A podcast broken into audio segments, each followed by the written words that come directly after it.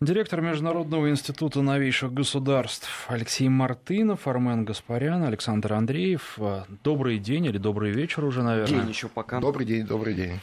А, итак, об СНГ будем говорить, но давайте начнем с прямой линии. Давайте. И что касается прямой линии, то а, упоминался президент Украины, причем так в несколько шутливой форме. А, Владимир Путин похвалил его за знание русской литературы, но а, накал был не столь силен, не столь ярок, как во время даже предыдущей линии 2016 года по украинскому вопросу. С чем это связано? Ну, во-первых, я думаю, что украинский вопрос э, весьма надоел. А, и не только, так сказать, обывателю, не только аудитории, но и руководителям государства и не только нашего, всем. Я думаю, что украинский вопрос надоел всем, в том числе и а, США. Настолько, э, что вот на этой неделе Тиллерсон вообще сказал, что, знаете, эти минские форматы, они не работают. У нас есть свой рецепт, мы сами решим это, потому что нам это надоело. Ну, так вот, так сказать, в переводе с Очень, жесткая да. прелюдия к визиту да. пана президента Украины. Ну, конечно, туда. конечно, как я говорю. Ну, то есть, понимаете, да, то есть Тиллерсон человек, ну, он же не карьерный дипломат, да, он скорее карьерный бизнесмен, да, такого международного трансконтинентального уровня. И подобные заявления, ну, я вам скажу, что они всегда, а, за ними следуют последствия. Да. Поэтому, естественно, и в прямой линии так это вскользь как-то прошло. А, ну, а, если не заострялось эмоционально, но, так сказать, вот по содержанию вполне четко российский президент по этому поводу а, подтвердил позицию, что мы будем поддерживать все равно своих людей на Донбассе, и все равно будем добиваться, так сказать, вот тех договор... выполнения тех договоренностей, которые вот случились в Минске. Другой вопрос, что этот формат не работает по разным причинам, но мы все равно будем стоять на этих позициях. Вот и все. Других просто вариантов нет. Ну хорошо. А, мы можем стоять на а, позиции соблюдения всего минского формата. У нас есть одна ведь большая проблема, которая называется наш контрагент Украина. Угу. Они ведь теперь э, собрались блокировать э, уже и поставки российского угля на том же Донбассе. То есть они чего хотят? Вообще целиком э, построить непреодолимую стену вокруг этого. А самое главное, за счет чего это все будет потом работать и жить дальше. Я думаю, что э, вот в таких категориях, как это будет потом и как это будет жить дальше, э, никто из них сегодня не, э, не размышляет, не живет в таких категориях. То есть там только здесь сейчас, и более того, э, когда они предлагают подобные вещи, они даже не представляют себе, как это физически реализовывать здесь и сейчас. А уж э, о том, э, как и будут последствия и к чему это потом приведет, никто там, на мой взгляд, не думает. А вот э, тоже на этой неделе а, украинские посты встали совместно с молдавскими на Приднестровской границе и блокировали фактически Приднестровский участок а, вот этой границы, да, границы Приднестровья с Украиной. Ну, имеется в виду для грузов, для перемещения людей, частично перемещение людей тоже ограничено ну, без, имеется в виду, без молдавских документов невозможно ни грузы переместить, ни людям проехать. Ну, тоже такая своего рода сиюминутная вещь, да, почему-то им кажется, очередной раз им кажется, что они могут вот таким образом, значит, зажав с двух сторон это несчастное Приднестровье, вынудить их сдаться, да, то есть таким образом дать пощечину а, там, Москве например. Ну, им так это представляется. Ну, давай уточним, что там еще 250 тысяч э, граждан России, безусловно, поэтому реакция безусловно. Москвы будет Нет, ну, соответствовать. естественно, 250 тысяч граждан России, ограниченный э, контингент российских войск, а, который обеспечивает там сохранность военных э, складов и российского военного имущества. Понятно, что это, так сказать, не останется без последствий, но тем не менее они вот эти вещи провоцируют. Понимая, что а, и э, всем они надоели, в том числе и американцам, в том числе и коллективному Западу вообще, и где им брать деньги, где им искать какие-то, чем и что им продавать, вот так бы я выразился, да, так они продавали русофобию, русофобия уже не продается, вот они сейчас ищут новый какой-то момент обострения, чтобы, так сказать, вернуться в первые строчки международной повестки, в новости, а, начинать опять торговаться, опять выдуривать какие-то миллиарды миллиардов э, кредитов. И, кстати сказать, опять они об этом затеяли параллельный разговор, если ты обратил внимание. Армен, вот буквально а, позавчера опять там э, какие-то значит, схемы по привлечению, э, там, какие-то они выпускают государственные облигации, якобы под которые им дадут деньги. Ну, не знаю, посмотрим. Но это, конечно, история, которая всем очень надоела. Я имею в виду Украину. Ну, Коля, ты уже вот сам перешел постепенно к Приднестровью. Хочу с тобой обсудить э, эту страну и, соответственно, Молдавию. Знаешь, я читаю ленты новостей, связанные с Молдавией. Я не могу скрыть вообще своего удивления. Дадон делает э, массу заявлений на любой случай. То есть вот ты можешь их трактовать вот так, как тебе удобно. Правильно, да, да, конечно, это абсолютно по-молдавски. А, он пришел, когда а, к власти, он много говорил о том, что надо каким-то образом решать проблемы Приднестровья. Ну, действительно, 25 лет прошло. Хотя я и тогда, если ты помнишь, сказал, а как он будет это делать, да. если там выросло конечно, поколение. Конечно. Ну ладно, здесь был хотя бы а, некий посыл. На этой неделе а, а, глава Приднестровья а, побывал в Лондоне. Да, был в Оксфорде лекцию прочитал. И последовала гигантская истерика в Кишиневе. И вот тут у меня возник вопрос, подождите, ну вы же собирались с ним как-то договариваться. Или, может быть, мы не так поняли, может быть, договор на чем-то ином должен был основываться. Знаешь, Армен, э, когда я только вот входил в эту молдавскую тему, а изучаем мы это наше государство довольно давно, а, ну, лет, наверное, 16-17 уже с тех пор прошло, один, а, так сказать, местный чиновник, э, приднестровский генерал, мне в трех словах объяснил суть происходящего. А, он мне сказал, знаете, говорит, Алексей, э, молдаван, говорит, в шляпе, это совсем не то, что молдаван без шляпы. Тогда я думал, что это какой-то анекдот, но изучая, так сказать, вот это, эту молдавскую политику, молдавский политический класс, а, я вот понял, насколько это глубокая такая адиома. Действительно, а, Дадон был, а, ну, не знаю, насколько он был прекрасен как министр там, экономики, это судить не нам, но он вполне, так сказать, красиво и спокойно выглядел, там, ездил везде, он э, отколол часть от коммунистической партии, создал партию социалистов. Она тоже э, состоялась как успешный политический проект, да, так, с такой хорошей пророссийской риторикой, с такими правильными словами, э, с какими-то такими э, порывами, что ли, правильными, да, а чуть ли не э, с такой ностальгией по большой советской стране, как хорошо жила советская Молдавия и так далее. И действительно, эта риторика завоевала больше половины симпатий молдавских избирателей, что, собственно, и вылилось вот на, на практику в прошедших в прошлом году президентских выборов, а там почти 15 лет президентских прямых выборов не было. И вот в порядке исключения, значит, как компромисс против уличной активности, где, кстати, Дадон тоже был один из трибун, он э, выступал на митингах, и за ним ходили толпы людей. Ну, надо заметить, что он был не один, а действительно была такая консолидированная группа разных политических партий, э, лидеров, которые объединились ради того, чтобы э, изменить изменить вот это положение вещей, этот полицейско-олигархический режим, который построен сегодня в Молдавии э, вот этим плохотнюком, о котором мы часто вспоминаем, да, вот это единственный хозяин Молдавии. И вот казалось бы, что вот сейчас, да, вот эти выборы все вместе объединились, и вроде как бы даже а, поддержали все остальные Дадона, ну, так как он более, э, выглядел более, э, как сказать, ну, не то чтобы лучше, ну, кто-то за границей из лидеров а, находится, потому что э, на них сфабрикованы уголовные дела, они не могут приехать, кто-то не мог участвовать по тоже придуманным барьерам, например, там, президент должен быть не моложе 40 лет, а кому-то из лидеров там 38, например, было, или там 39, ну и так далее, там неважно. Важно, что все его поддержали.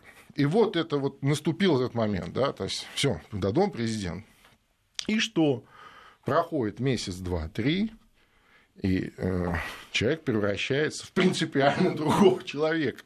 Ну, вроде бы он так риторически все это, все эти мантры, так сказать, повторяет, но на практике он либо, а, ничего не делает из того, что, так сказать, пообещал, из того, что договорились сделать, а либо делает с точностью да наоборот.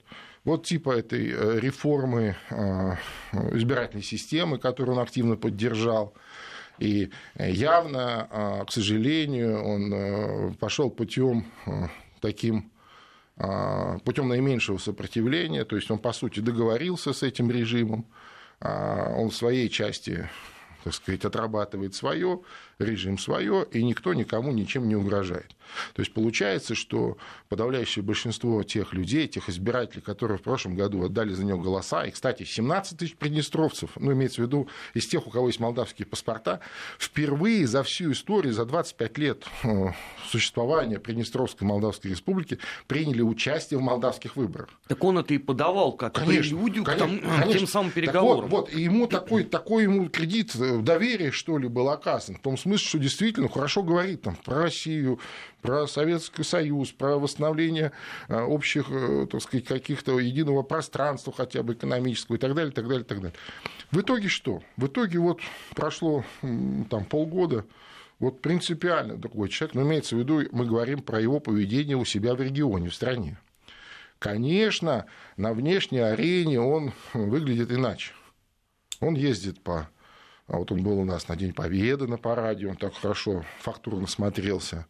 Он выступал на Питерском экономическом форуме а, с такой конфуцианской речью, там, пере, пере, э, так сказать, пере, э, пересыпал свою речь цитатами из Конфуция. Да? Ну, то есть, вот молдавский президент цитирует Конфуция. Это очень круто. А, ну, ну, нетривиально скажем. Ну, да. Но, к сожалению, к сожалению, вот, э, ведь за там, Э, вот это э, небольшое потепление, там, ну, ну, наверное, полгода, несколько встреч с новым приднестровским президентом, и вроде как бы они о чем-то там договариваются, и тут уже пошла риторика совершенно другая. Ну, совершенно другая. Какие-то там эти местечковые князьки, Э, воровство российских бюджетных денег. Причем здесь российские бюджетные деньги? Есть кому посмотреть за российскими бюджетными деньгами. Ну уж точно не президенту а, соседней а, Молдовы. Ну, да, может быть, он себя как при Александре Первом наместником считает ну, на, на ну, тех я землях. думаю, да. Я думаю, что его просто вот немножечко вот это головокружение от этих успехов. То есть, с одной стороны, ему удалось обмануть своих, ну, внизу, да, то есть я имею в виду, ну, дома, да, своих соратников. А с другой стороны, ему удалось попасть в святые святых, в Кремль, знаешь, и с завидной частотой там бывать. Ну, у неокрепших молдавских мозгов слегка, я думаю, поехала крыша. Слушай, я внимательно, Извините за такую я внимательно следил за... А, меня интересовал итог а, истории с пятью дипломатами. Я так и не понял, зачем им это надо было делать. А, а, самое, а самое главное, да, я не очень понял обиду, когда последовал ответ российский. А я скажу, зачем. А, теперь... Ну, помимо вот э, комиссии Приднестровья. Конечно, это прежде всего. Нет, это, это, вот это главная и единственная задача. Ведь дело в том, что э, понятно, что Молдавия э, остается, была и остается э, такой э, внешне управляемой страной. Ну, как бы, так сказать, это не выглядело, или нам не хотелось, чтобы так было. А, понятно, что это придумано не в Кишиневе, не в, Киш... не в не Молдавском МИДе, и даже не лично а, Владимиром Георгиевичем Плохотнюком. Понятно, что это прямое указание, так сказать, известно откуда. Сидят умные люди, подозреваю, что тоже где-нибудь в Оксфорде или рядом, не исключаю. Может быть, Стэнфорд. Может, Стэнфорд, да. Сидят и придумывают такие простые вещи, да, что бы такое нужно сделать, чтобы так сказать, слегка сместить акценты, а, в том числе в этом направлении. И э, это очень опасная ситуация, когда пять дипломатов, пять военных дипломатов, то есть российский военный атташе и а, четыре члена официальных представителей России в Объединенной контрольной комиссии высланы. Новых назначить Э, просто э, приказом нельзя. Это же тоже процедура согласования. Там гриманы получить и так далее. Это, это, это такая история, ну, не быстро, и дай бог, чтобы она побыстрее, э, так сказать, разрулилась.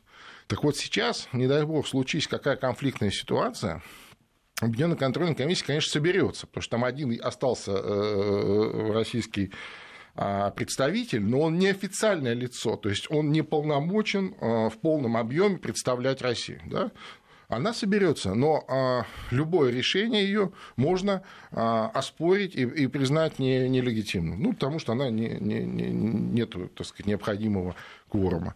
Не дай бог, вот любой прецедент, любая какая-то спорная ситуация на фоне того, что закрыты границы украинской, и здесь активно участвует украинская сторона, и не стесняясь об этом прямо заявляет устами своего посла в Кишиневе, что мы вот сейчас имеем уникальную возможность навсегда решить Приднестровский вопрос, то есть вот закрыть. Понимаешь? То есть это, они делают это сейчас. И, конечно, на этом фоне это очень опасно. А э, позиция, ну да, президент Дадон осудил решение э, значит, правительства о высылке российских дипломатов. Ну хорошо. И а что? дальше? И все. Все. Осудил. А как вот э, подобного рода истории корреспондируют с его желанием решать э, вопрос Приднестровья? Ведь очевидно, что высылка наших дипломатов была воспринята в этом регионе со всеми вытекающими отсюда последствиями. Ну да, ну да.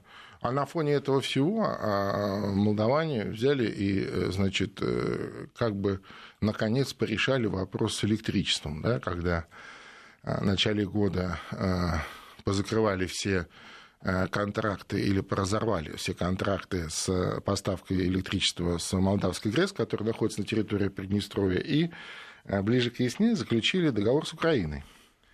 А, и вроде бы вот, вот такой интересный, да, такой момент. А, ну и вот буквально на этой неделе а, снова, значит, разорвали теперь с Украиной заключили с Молдавской ГРЭС. Молдавская ГРЭС принадлежит Интерау. Это компания, которая, штаб-квартира которой находится в Москве. Компания с иностранным капиталом, но она считается российской. А, и вот такая вот, так сказать, конспенсаторика, да, вот вроде бы там все вот так напряжено, но мы же вот здесь же решили, и поэтому давайте. Это, кстати, звучит вот очень таким красной линией в а, интервью, а, вот в том интервью, длинном интервью Дадона, которое он дал своему телеканалу.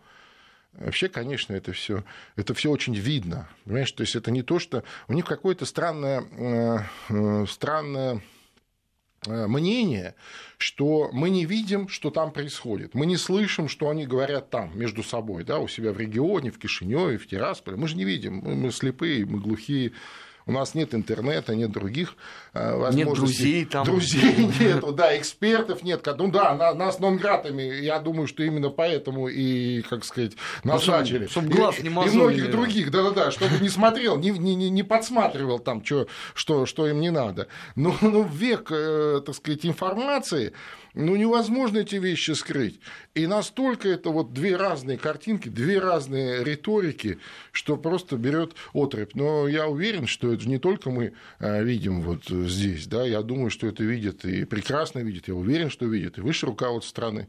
И здесь иллюзий, конечно, никаких э, по поводу Молдавии или того же Дадона нет. Другой вопрос, что с этим делать, это большой вопрос. Никто, ну, он, он же тоже понимает. долго на двух стульях не сможет сидеть. Ему же придется рано конечно. или поздно начать принимать какие-то решения. Сто процентов. Тем более сейчас, э, так сказать, у них там активно начался разговор про досрочные парламентские выборы.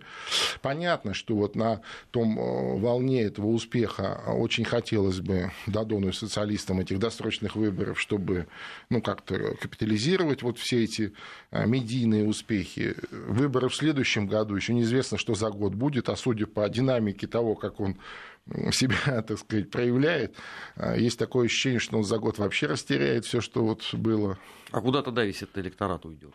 Хороший вопрос. Хорош, очень хороший вопрос. Но хочу сказать, что сегодня, кстати, э, поднялся на этой же неделе с новой остротой поднялся вопрос о Румынской унии. А, создали э, такой общественный комитет празднования столетия возвращения Молдавии в Бессарабии тогда в Румынию. Ну, на самом деле, мы помним Бессарабия, э, историю, да, по, ведь по Брестскому миру э, Бессарабия не отходила а, Румынии. Это же, по сути, была прямая аннексия, так сказать, пользуясь слабостью тогдашнего советского государства после революции, вот начавшейся гражданской войны, они, по сути, аннексировали Бессарабию, и на советских картах вплоть до 1940 года Бессарабия была просто заштрихована. Вот я как встречал, прям, знаешь, как, как карандашиком так, типа, вот мы не признавали этого никогда. Мы никогда не признавали Бессарабию за Румынией. И в 1940 году по факту Молотова-Риббентропа Бессарабия была возвращена вместе с э, э, Буковиной э, в советскую юрисдикцию. Вот, собственно, там потом оккупация, естественно, с 41 там, по 44 годы, и, и потом это уже вот советский период. И э, вот сегодня снова этот вопрос поднимают. Румынская уния, столетие, значит, вот вхождения Молдавии в, в Румынию, надо как-то это все дело продвигать, они считают. С другой стороны, Молдавия, молдавское общество, оно а если не э, пророссийское, это слово неправильно, то оно скорее промолдавское. В том смысле, что они румынами себя не считают и никогда не считали. И те молдаване, которые молдаване, а, и там старшее поколение, они прекрасно помнят, как э, с ними обращались румыны, и что молдаване это так, какие-то крестьяне немытые, которых даже не пускали а, в большие города. Вот. И поэтому Поэтому я не думаю, что у них что-то такое легко получится. Ну да, там есть определенная категория, там в пределах 10%. И, кстати, когда вот говорят, что половина Молдавии проевропейская, и вот они типа за Румынию, за эту унию, ничего подобного. Таких отмороженных уанистов это процентов 10. А то, что вот за э, э, там, вхождение в Европу там, и дальше, это скорее такие мировоззренческие вещи, которые искусственно создаются. Ну да, действительно, вот они находятся между, на, на разломе, да, между с э, права Россия, слева Европа. Ну, кто-то, да, кто-то думает, что ему будет лучше там. Хотя на фоне Украины, мне кажется, э, так сказать, этих людей тоже будет меньше и меньше. Ну что же, наверное, мы сейчас уже а, прервемся, потому что подходит время новостей. Директор Международного института новейших государств Алексей Мартынов, историк Армен Гаспарян и Александр Андреев. Через три минуты продолжим. Недельный отчет. Подводим итоги. Анализируем главные события. 17.34 в Москве. Алексей Мартынов, директор Международного института новейших государств, э, историк Армен Гаспарян и Александр Андреев. Что касается молдаванина в шляпе и без шляпы. Как я понимаю, здесь есть э, разница, причем достаточно существенная, между э, вот этим понятием и понятием переобувания в воздухе, потому что переобуться в воздухе можно и туда, и, и обратно. обратно. А вот точно. Э, что касается совершенно шляпы, точно. она уже снимается с трудом. Совершенно точно, совершенно точно. И э, боюсь, что э, Дадон эту шляпу уже снять не сможет. Уже снять не сможет. Более того, покрепче люди, так сказать, его были такие, как там Владимир Воронин, например, лидер коммунистов. Вы помните, какой был, э, я даже не знаю, какое, какое слово подобрать, э, какие были замечательные отношения у Молдавии и России, когда э, коммунисты в 2001 году получили большинство, конституционное большинство в парламенте, Воронин президент, и все. И можно решать все вопросы, все до одного, включая Приднестровский. Воронин сам приднестровский парень, родился он там, у него мама там жила, там, под Дубасарами. И вроде казалось бы, ну все, все друг друга знают, все можно, все понятно. Нет, понимаешь, шляпа, шляпа, все.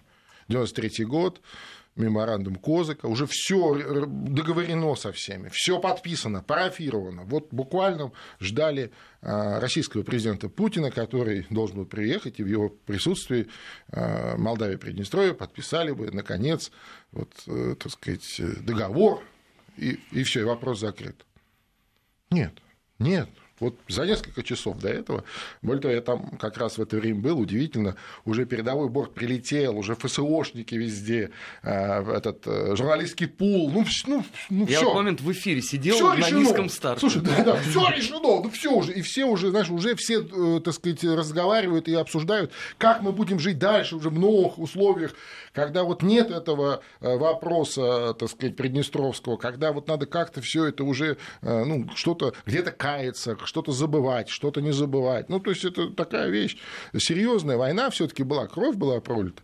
И вот бац, ночь проходит, говорят, что э, Владимир Путин уже ехал в аэропорт, чтобы лететь, и вот в этот момент ему позвонили, сказали, нет, подписания не будет.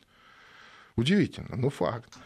Там вмешались американцы, понятно, что им это не нужно, кто-то еще вмешался. Как потом сейчас Воронин говорит, что его черт попутал, что это вообще бесы вмешались и нечистые, вот и так далее. Но тем не менее, это шляпа, понимаешь? Вот это и есть вот эта шляпа.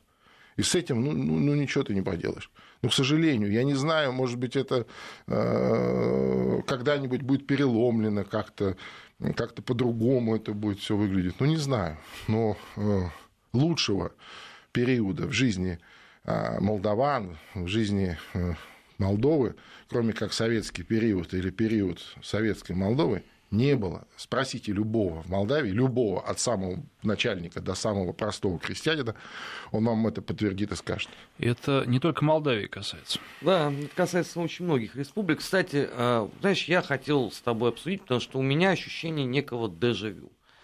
Что-то в этом году у них у всех засвербило на постсоветском пространстве решать земельный вопрос. Да, да, да, да, да я тоже обратил внимание.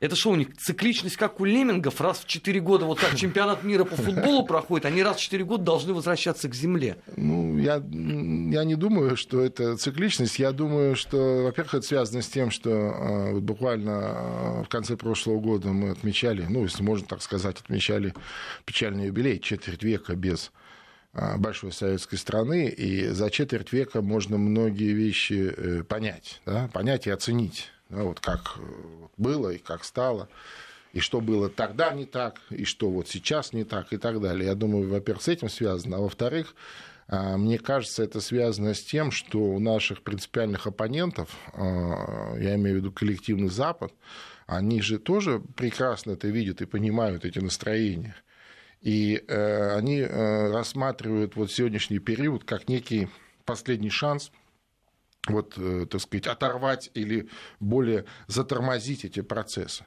Потому что обратное движение, оно есть. И если оно пока идет снизу, и пока элиты не готовы, так сказать, вот более, более решительным действиям, но на Земле эти настроения живут живут и очень, так сказать, так вот громче и громче звучат. Знаешь, я просто обратил внимание, ну вот э, парламент Грузии запретил продажу сельхозземли.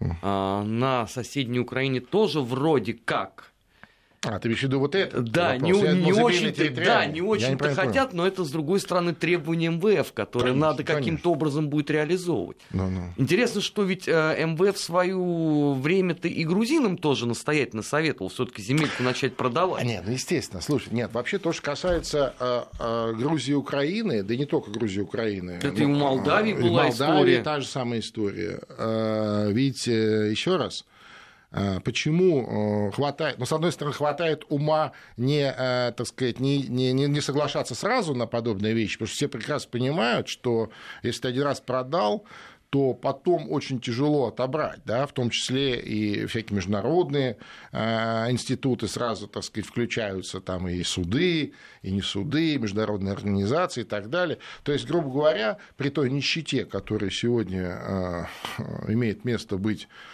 в Молдавии, в Грузии, в нищете я имею в виду людей – а на Украине, кстати, вот когда уровень э, вот за последние 4 года опустился там в 5-6, где-то в 10 раз, я имею в виду благосостояние людей, то есть идет обнищание э, населения, тут же возникает вопрос земельный. Да? А давайте там э, правильно, вы то, что у вас есть, или то, что вам может принадлежать там, по праву Э, там вы что-то там возделываете, да, там занимаетесь, может быть, это арендуете, вы, конечно, можете выкупить в первом первоочередном плане. Вы это выкупите и потом в силу нищеты вы тут же продадите тому, кто вам предложит, там, ну, условно говоря, в два раза больше.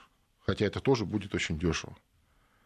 А предложит это не местный олигарх или банкир – а предложит, например, какой-нибудь э, иностранный, э, так сказать, э, банкир или олигарх. А если вы какие-то законодательные ограничения поставите на продажу иностранцам, ну что, ну будут действовать через местных, как это всегда бывает.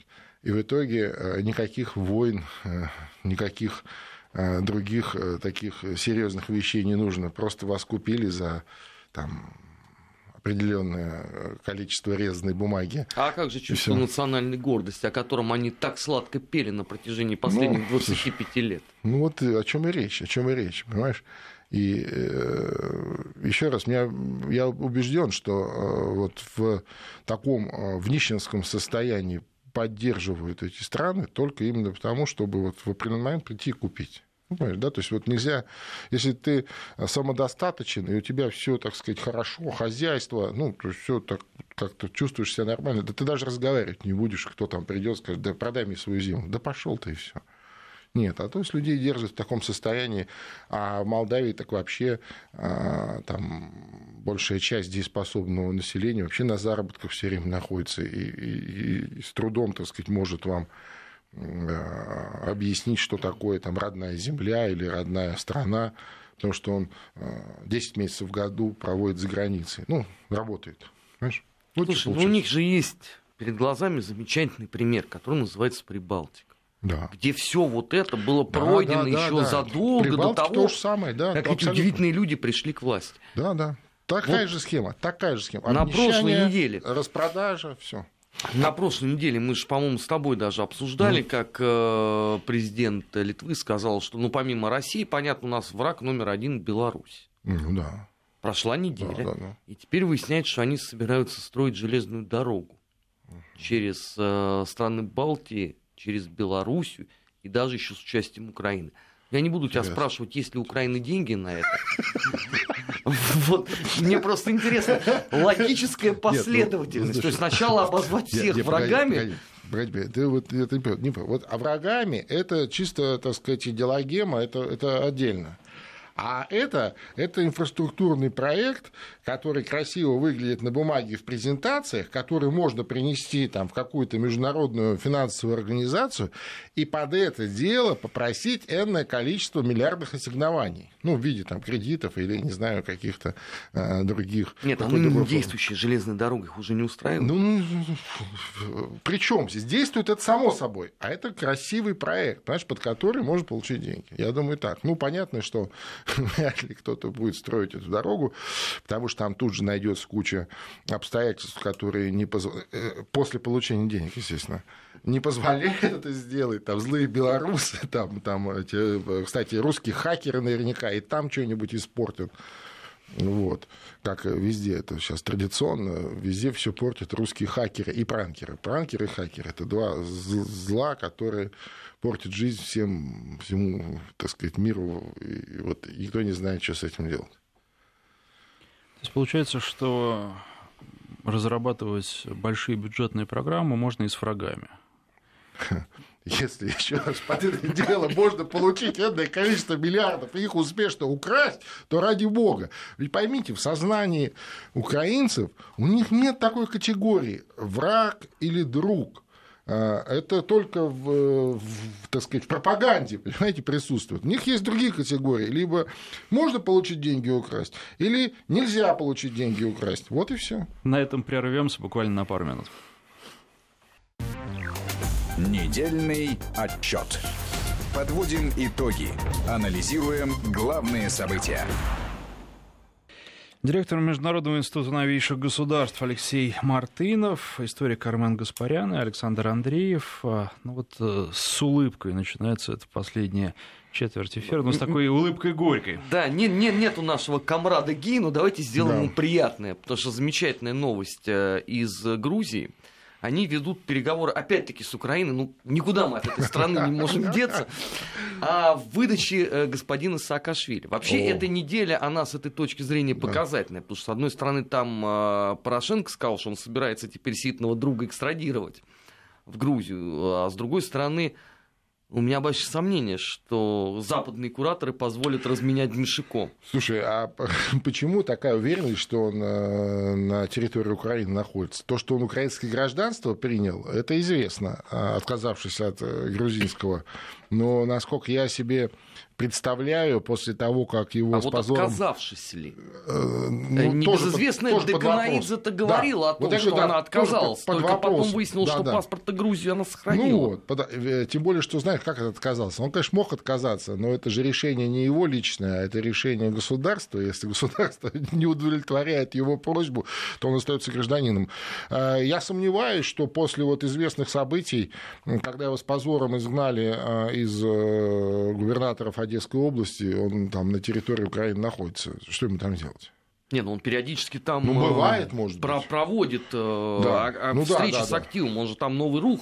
Ну да, а, да, да, да, да. Может быть, он там бывает и что-то там делает, но, э, но я так думаю, что ему, что он там постоянно, во-первых, не находится, во-вторых, скорее всего, после подобных заявлений он э, тем более туда не поедет, э, где-нибудь будет э, жить в каком-нибудь Америке или, может быть, одной из европейских стран. Ну, еще в Прибалтике он никаких постов не занимал. Ну, Как вариант, кстати. Есть как куда. вариант, кстати, там э, вполне впишется э, в Прибалтике, может, да, запросто. Слушай, большая была истерика э, в СМИ по поводу отказа Украины от резервного рубля. Многие заговорили о том, что это очередной кризис союзного государства. Не, не понял еще раз. Ну, а, как известно, Лукашенко подписал же указ. Лукашенко, так. А Украина тут при чем? А, Нет, по рублю. А, так, так, так. Вот. Все заговорили о том, что это вот очередной кризис э, в рамках союзного Ну, государства. Ну, я бы так не, вопрос не ставил. Э, Во-первых, э, союзное государство, к сожалению, так и э, осталось по большому счету в таком недосформированном виде, да, и, и продолжает в нем пребывать. И в этом смысле э, определенный кризис вот, в развитии э, союзного государства России и Белоруссии, он, он налицо, да, он есть. Вот он, как бы вот эта пауза взята ровно с того, кстати, момента, все динамично развивалось, с того момента, когда э, встал вопрос об эмиссионном центре, как известно, да, об, э, так сказать, что э, валютой общего единого государства будет рубль, а эмиссионный центр э, Лукашенко захотел у себя на территории Беларуси. Ну, что, естественно, неприемлемо. И вот в тот момент как бы все начало, так сказать, медленно затормаживаться, и сегодня оно никак не развивается. Я имею в виду союзное государство. Более того, по ряду позиций есть серьезный регресс. А, В том числе э, вот, благодаря белорусской инициативе э, на вот эти туристические краткосрочные э, визы, вернее, отсутствие виз, да? Ну, когда, так сказать, кто-то из Европы может приехать в Беларусь там, на сутки, например, или там, по-моему, на сутки, без визы, просто с паспортом, ну, как с целью туризма. Естественно, что не согласовав это с нами, э, с российской стороны последовало последовали ответственные действия. Мы восстановили э, посты, пограничные посты на автомобильных пунктах пропуска. И это тоже своего рода регресс союзного государства, то есть откат назад. У нас не было границ, а теперь, ну, или там постов, а теперь есть.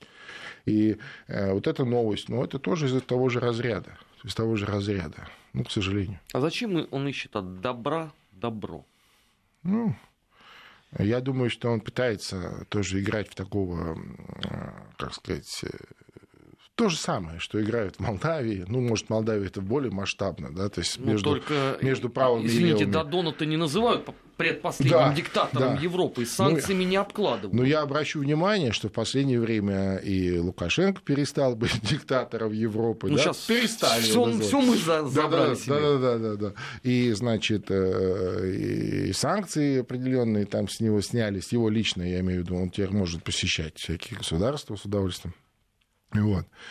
Я думаю, это такая же тактика. И его позиция в украинском кризисе, она тоже такая очень, ну, как сказать, такая не очень союзническая, я бы так выразился, да.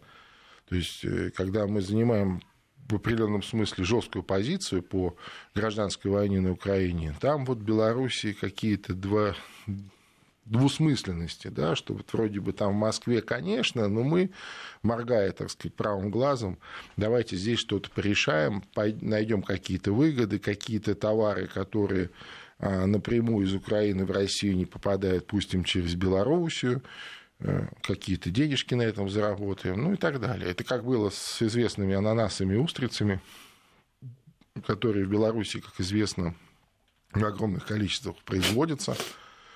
А вот, э, ну ничего. Я думаю, это вот так как-то. Вот в таком, ну, если мы говорим про логику сегодняшних белорусских властей, она вот какая-то такая. Она некрасивая, безусловно. И, а, и люди это видят. И у нас, и в Беларуси, кстати. И не знаю, чем это закончится. Посмотрим. Я в последнюю очередь хотел обсудить потенциальные выборы президента в Киргизии.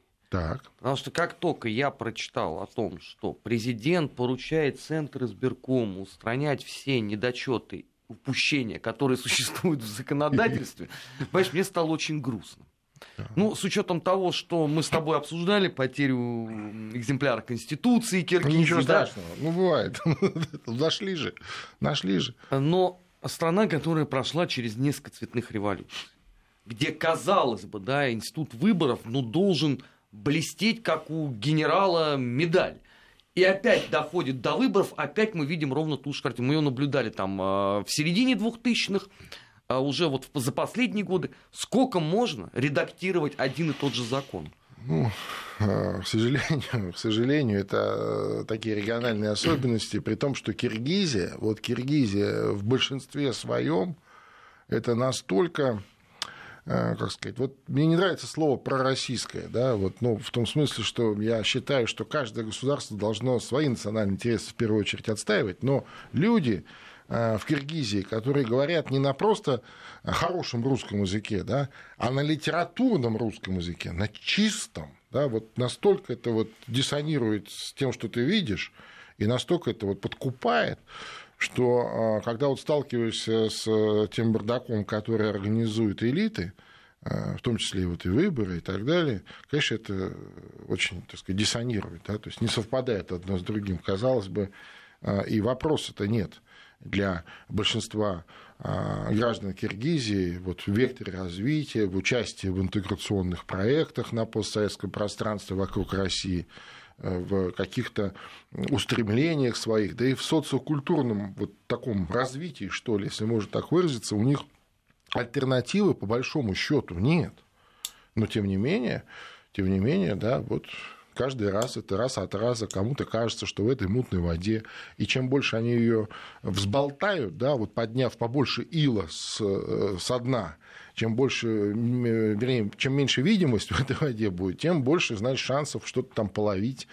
А, не знаю. Вообще, конечно, в Киргизии до сих пор очень активно и массово работают разнообразные западные фонды. То есть все, какие можно представить, там, начиная там, от Сороса, Евразии, там, USAID, это такие самые, да, а их там, ну, десятки. Они все там успешно, это вообще отдельная отрасль а, народного хозяйства. Да, я имею в виду там, процентов 5 населения задействованы в этих грантовых программах, они просто от этого живут. И исходя из этого, конечно, влияние там очень мощное, и вот эта вода постоянно мутится.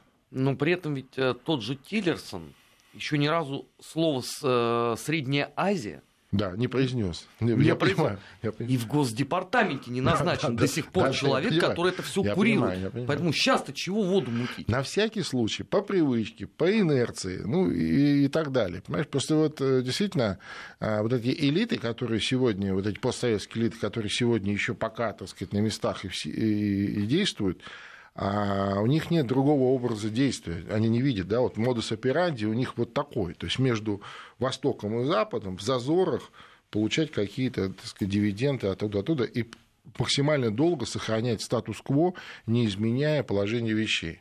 Понимаешь? Вот сейчас на Украине оно изменилось, и получается, что они себе как бы одну руку отрезали, ну или одну линию, или э, реку, да, реку денежную, они ее перекрыли, просто зацементировали. И у них получается, что теперь только с одной стороны они могут что-то получать. А ведь до там, 2014 года они вполне успешно это делали со всех сторон тоже. Ну, по конец 2013 года Янукович получает 3 миллиарда живых денег в Москве и плюс еще 10 вдогонку должен получить через какое-то время. Да? И еще от Европейского Союза параллельно, Я же говорю, параллельно едет через там, несколько дней на саммит Европейского Союза обсуждать этот вот э, евроинтеграцию, там еще получает, там, ну, может быть, чуть поменьше, ну, или где-то так приблизительно в том же Понимаешь? Вот, они так привыкли жить. И э, в Киргизии то же самое, к сожалению. Ну, к сожалению. Ну и вот на этой ноте а, мы заканчиваем наш эфир, потому что время подошло к концу. Директор Международного института новейших государств Алексей Мартынов, историк Армен Гаспарян и Александр Андреев. Спасибо. Спасибо вам. Спасибо.